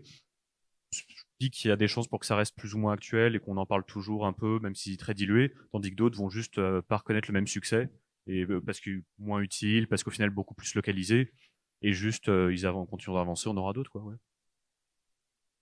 Eh ben, merci beaucoup tous les trois. Euh, je ne sais pas s'il y a un, un micro un micro volant, donc comment on dit? Un micro euh, mobile? Euh, volant, ce serait trop bien. Euh, Ouais, voilà. Bonjour, merci beaucoup pour cette, euh, euh, pour cette table ronde qui était vraiment intéressante, très complète. Moi, la question que je voulais vous poser, c'était je voulais vous, relancer un peu sur un sujet que vous avez traité assez vite, sur la, sur la, la politisation en fait des, des geeks. Et donc, pour, et plus particulièrement, la, cette affinité entre, entre culture de gauche et, et culture geek. Ou pourquoi, comme, comme David l'a dit, on est tous un peu les gauchistes ici. C'est vrai que c'est, est-ce que ça vient du fait que c'est une contre-culture, une culture un peu subalterne à la base et que c'est, il y a cette affinité-là qui s'est créée? Et puis, Comment on réconcilie ça avec c'est quelque chose que, que, Fred a bien a, bien évoqué sur cette idée que parfois il y a des, univers réactionnaires, conservateurs qui sont aussi appropriés. Donc comment donc voilà, euh, si vous pouvez revenir un peu plus sur la politisation et, le, ce côté politique de la sociologie geek, ça me ferait plaisir. Merci beaucoup. Euh, oui, bah, bah pour moi, c'est en fait surtout historique. C'est-à-dire que ce qu'on appelle culture geek, encore une fois, on a passé une heure à dire que c'était compliqué, mais ce qu'on appelle culture geek, c'est né de manière moderne à la fin des années 70 aux États-Unis. Euh, un peu au Japon et un peu voilà, mais euh, surtout aux États-Unis. Bah, c'est pas une période anodine, la fin des années 70. C'est-à-dire que c'est pas pour rien, moi je trouve ça même fascinant à quel point c'est pas pour rien que dans à peu près 4-5 endroits dans le monde, dont la Californie à peu près en gros et un peu New York, il se passait à ce moment-là des trucs incroyables. C'est-à-dire que c'est la même période qu'on a la culture, donc la contre-culture américaine qui est, encore aujourd'hui la contre-culture euh, modèle, on va dire, du monde entier. Donc on a le néo-féminisme qui arrive à ce moment-là. On a la lutte des droits civiques des Noirs américains. On a donc 68 euh, et, ses conséquences euh, aux États-Unis aussi, hein, euh, bien, sûr, les émeutes, et on a cette voilà, bien sûr là, ce qu'on appelle la culture hacker qui va être très très importante. Donc les gens qui commencent à, bien sûr, vous savez tous que les hackers c'est pas juste des mecs avec des hoodies qui tapent sur les écrans. Hein. C'est toute une culture du bricolage et de se rapproprier la machine de manière très politique, très punk, très do it yourself. Et, et, donc évidemment, et quand Star Wars arrive, évidemment Star Wars, qui est un truc très mainstream, en fait, n'est que l'enfant de ça. Star Wars, ça parle que de la force, qui est un concept très new age euh, à la mode euh, d'aller chez les hippies. Euh, ça parle évidemment de la guerre du Vietnam, enfin, c'est devenu une tarte à la crème de le dire, et de plein d'autres aspects politiques hein, que George Lucas et ses amis du Nouvel Hollywood possédaient. Donc, en fait, ils sont les enfants de cette contre-culture-là, clairement. Et en même temps, Lucas aussi, dans, le bonus de Star Wars, de manière très adéquate, dit Je suis devenu l'empire que je voulais, que je voulais combattre. Parce qu'il est devenu l'indépendant le plus riche de l'histoire et qu'il a fait des milliards de bénéfices qu'il a vendus à Disney après.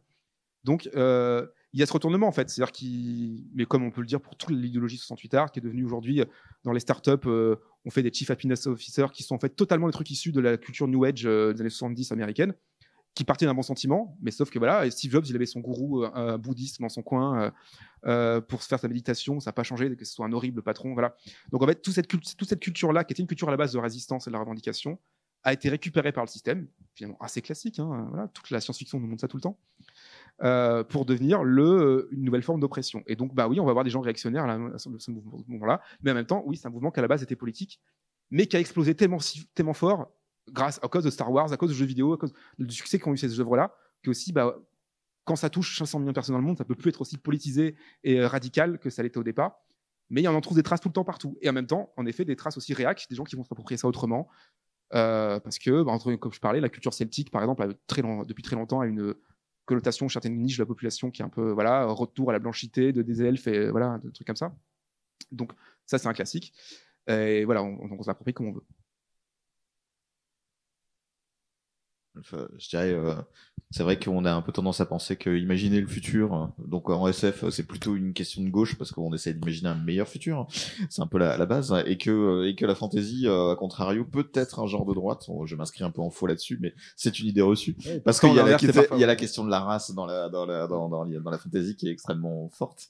Euh, mais et donc du coup, on peut politiser ça comme ça, mais la réalité c'est que c'est beaucoup plus compliqué. Moi, je pense que tout l'imaginaire, d'une manière générale, a plutôt une vocation effectivement de gauche parce que à partir du moment où on imagine euh, forcément euh, c'est qu'on se pose des questions sur la société sur comment faire société etc euh, maintenant euh, là où je te rejoins pas tout à fait c'est qu'à mon avis Georges Lucas c'était pas forcément enfin même si le, la, guerre des étoiles c'était un truc de contre-culture il utilisait quand même des il s'était quand même intégré directement dans un système qui lui était déjà foncièrement capitaliste ne serait-ce que le système de la production américaine le système du scénario qui était complètement un copier-coller du, du, du voyage du héros de Campbell, euh, qui était la recette entre guillemets pour faire un bon scénario. Enfin, et qui du coup, euh, déjà, il y avait un peu ce mélange des deux, euh, un peu, même si le message lui était était politisé plutôt vers, aujourd'hui on dirait vers la gauche, les, les moyens utilisés, eux, ne l'étaient pas forcément.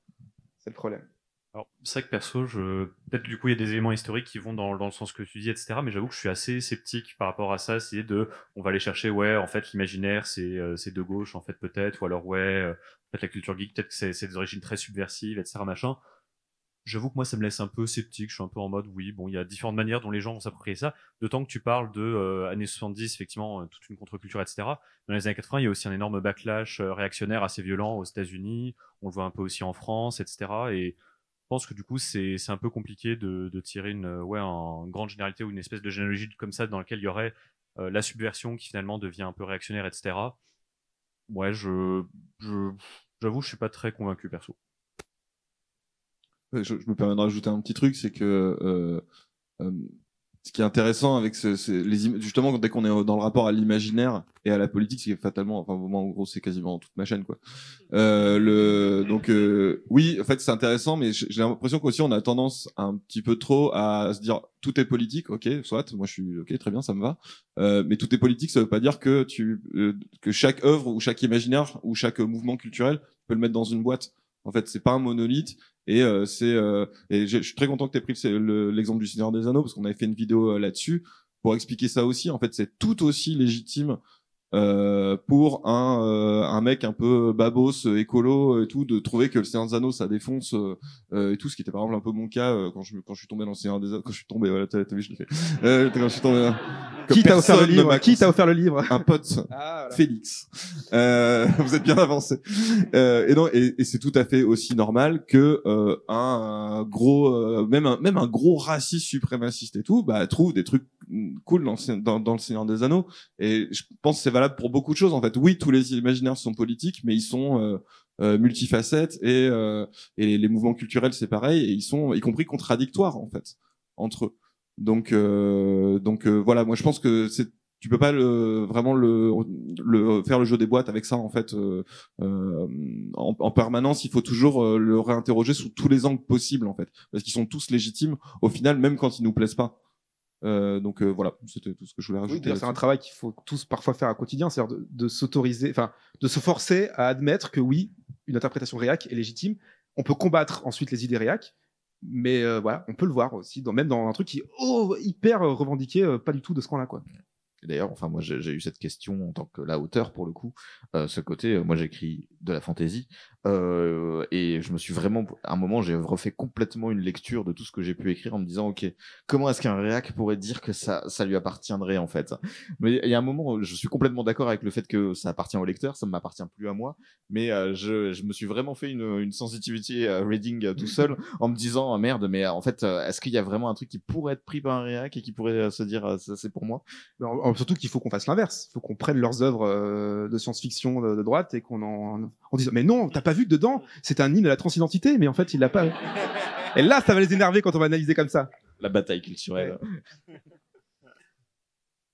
Euh, il y avait d'autres questions je crois Euh, vu oui. Euh, bonsoir, enfin bonjour. Euh, je rejoins mon collègue sur le fait que c'était effectivement une conférence très intéressante. Euh, moi, j'ai envie de poser la question de l'avenir, même si c'est toujours un peu risqué de, de prédire l'avenir. C'est une question qui, qui se pose beaucoup euh, chez les geeks, pour reprendre justement ce, ce, ce mot-là. Quand on, quand vous disiez que la culture geek aujourd'hui est diluée, notamment beaucoup, effectivement, on parle de Marvel, on parle de, de ce genre de choses. Si on observe les cultures qui sont aujourd'hui stigmatisées, euh, justement dans cet univers plus plus pop culture et plus fantastique dans lequel on vit aujourd'hui. Si on parle jeux vidéo, ça va être des choses comme Call of Duty. Si on parle euh, œuvres euh, de télévision, ça va être les anges de la télé-réalité. Vous avez évoqué Twilight euh, et ce genre de choses. Si on parle cinéma, on peut parler des films Fast and Furious. Bref, est-ce que euh, vous pensez que euh, cette euh, culture stigmatisée aujourd'hui dans la pop culture, dans l'univers de pop culture plus fantastique dans lequel on vit, est-ce que c'est quelque chose qui peut, entre de grosses guillemets, devenir le nouveau geek euh, des années euh, 2040, 2050 Est-ce que il peut y avoir et est-ce que ce qui nous paraît bête, euh, pour reprendre l'exemple du club Dorothée, nos parents qui trouvaient que le club Dorothée c'était bête à bouffer du foin, est-ce que les gens euh, de nos âges qui trouvent que les anges de la télé-réalité c'est bête à bouffer du foin Est-ce que dans 20 ans, des gens diront, bah non, c'est hyper intéressant sociologiquement, politiquement, etc. Voilà, c'est c'est penser le futur, c'est toujours un peu risqué, mais c'est une question euh, qu'on se pose euh, parfois. Je, je, saurais pas dire moi pour les anges de la télé-réalité, mais euh, si on reprend un peu l'histoire de l'édition, euh, il y a eu quand même euh, aux États-Unis, enfin le, comic book de super-héros est né il y a maintenant très très longtemps, et, et puis et puis un jour est arrivé Watchmen, et ça a quand même changé beaucoup de choses. Et aujourd'hui, on peut dire qu'il y a une frange un peu intello du, super-héros qui est complètement légitime, et que toute cette frange elle a été lancée. Alan Moore n'était pas forcément le premier, mais en tout cas, c'est celui qui a vraiment émergé euh, éditorialement parlant et qui fait que, bah oui, en fait, euh, à un moment, euh, le super-héros, c'est devenu quelque chose de sérieux et, et de d'intéressant et pas juste un amusement pour adolescents. Je grossis le trait volontairement. Hein. je, je veux vexer personne. Je pense que, bah oui, un jour, il y aura peut-être une émission comme une, une émission de, de télé-réalité qui sera intéressante sociologiquement. Maintenant, je je suis pas un spécialiste. Je pense que surtout, comme je disais tout à l'heure, il faut se méfier de nous-mêmes en fait. Il faut tous qu'on se dise, ok, euh, notre victoire fait qu'on doit se méfier de nous-mêmes et en effet de cette non-légitimité des objets. Et surtout qu'aujourd'hui, la légitimité elle passe plus justement par les supports. Avant, lire, c'était déjà légitime.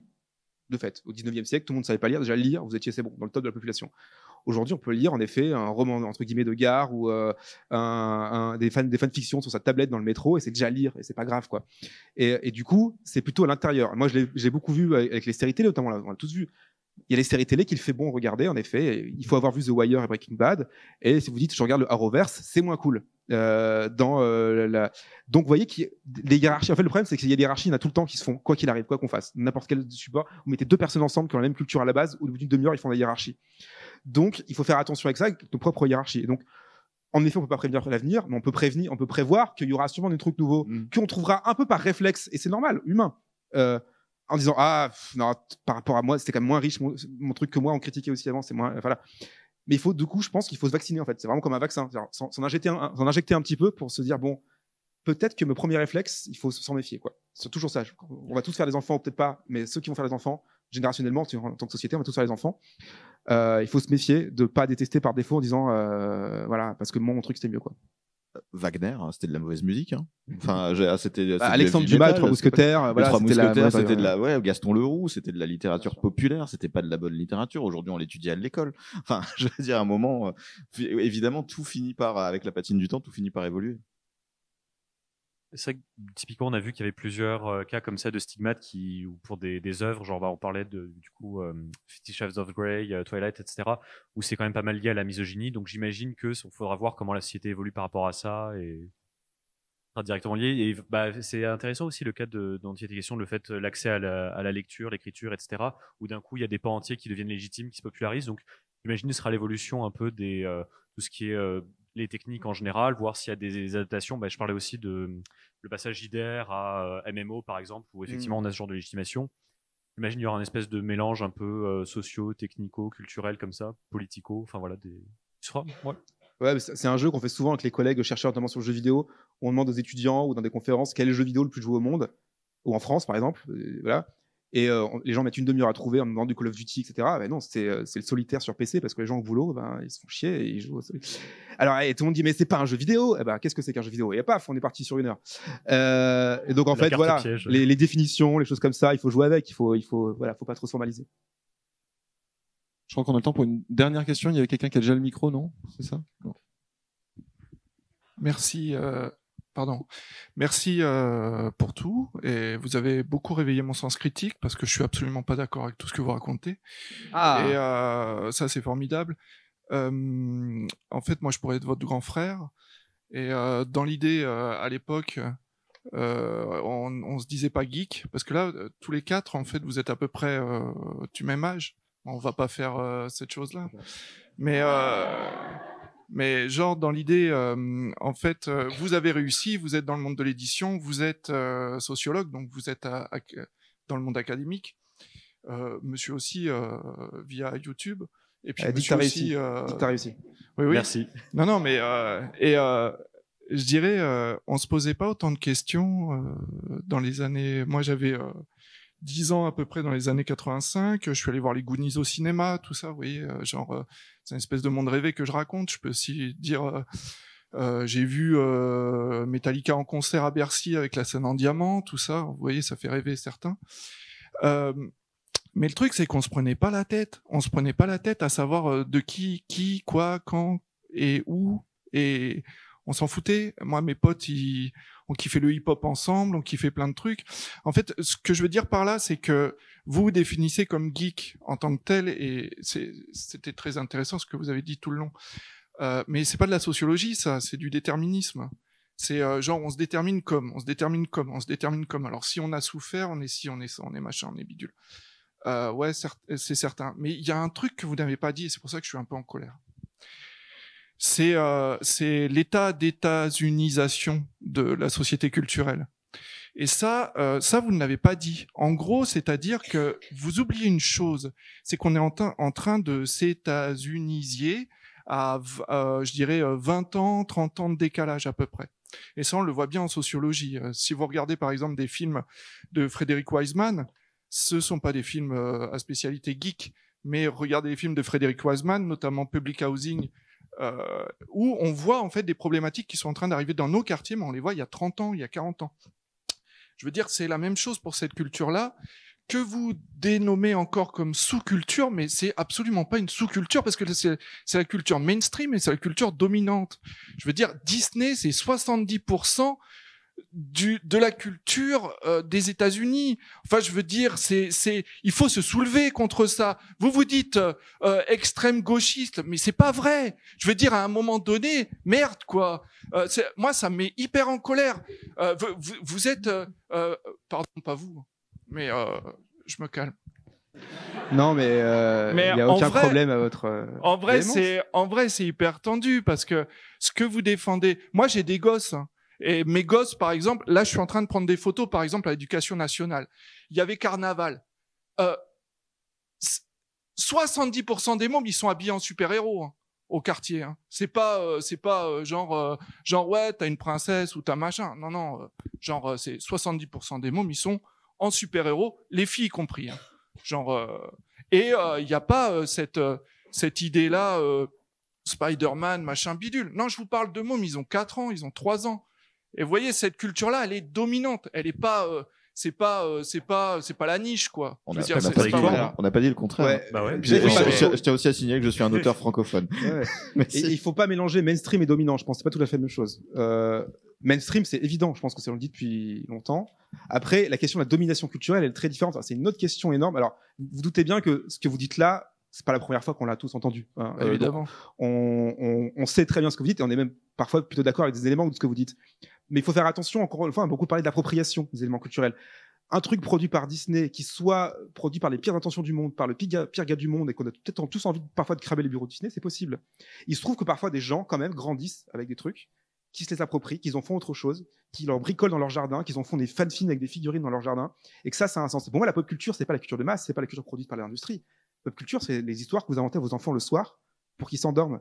Et il se trouve que Disney s'est approprié ces histoires qu'on se raconte depuis à peu près la préhistoire, hein, et qui sont transformés, qui sont devenus des mythes, des légendes, des folklores, et qu'en partie, elles ont été privatisées. En partie. Mais on peut encore s'échapper. Une partie de jeu de rôle, ça coûte 30 euros un manuel, vous pouvez jouer 20 ans.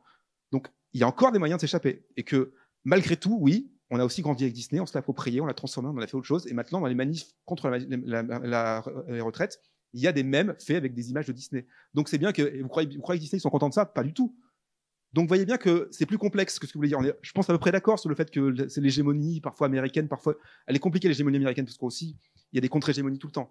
Mais euh, et on voit émerger d'un coup la scène de la K-pop, on l'avait pas vu venir et puis on voit émerger. Voyez, il y a des tas de choses qui se passent. Mais l'appropriation, c'est pas la, production. Vous voyez, le message, le décodage du message n'est pas le codage du message. Donc que Disney fasse des choses parfois euh, qui soient euh, un peu nulles ou qui, qui nous envahissent, mais que des enfants ont grandi avec ça et un jour on fait la révolution avec des, des, des costumes Mickey, moi j'y crois.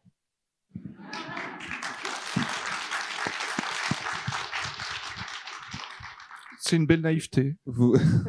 oui, oui, oui. Mais bon. Vous voulez rajouter quelque chose? Je crois, qu'il faut rendre la salle de toute façon. Oui, ok, ok, ok. Alors, on va rendre la salle. Euh, merci beaucoup tout le monde. Et voilà.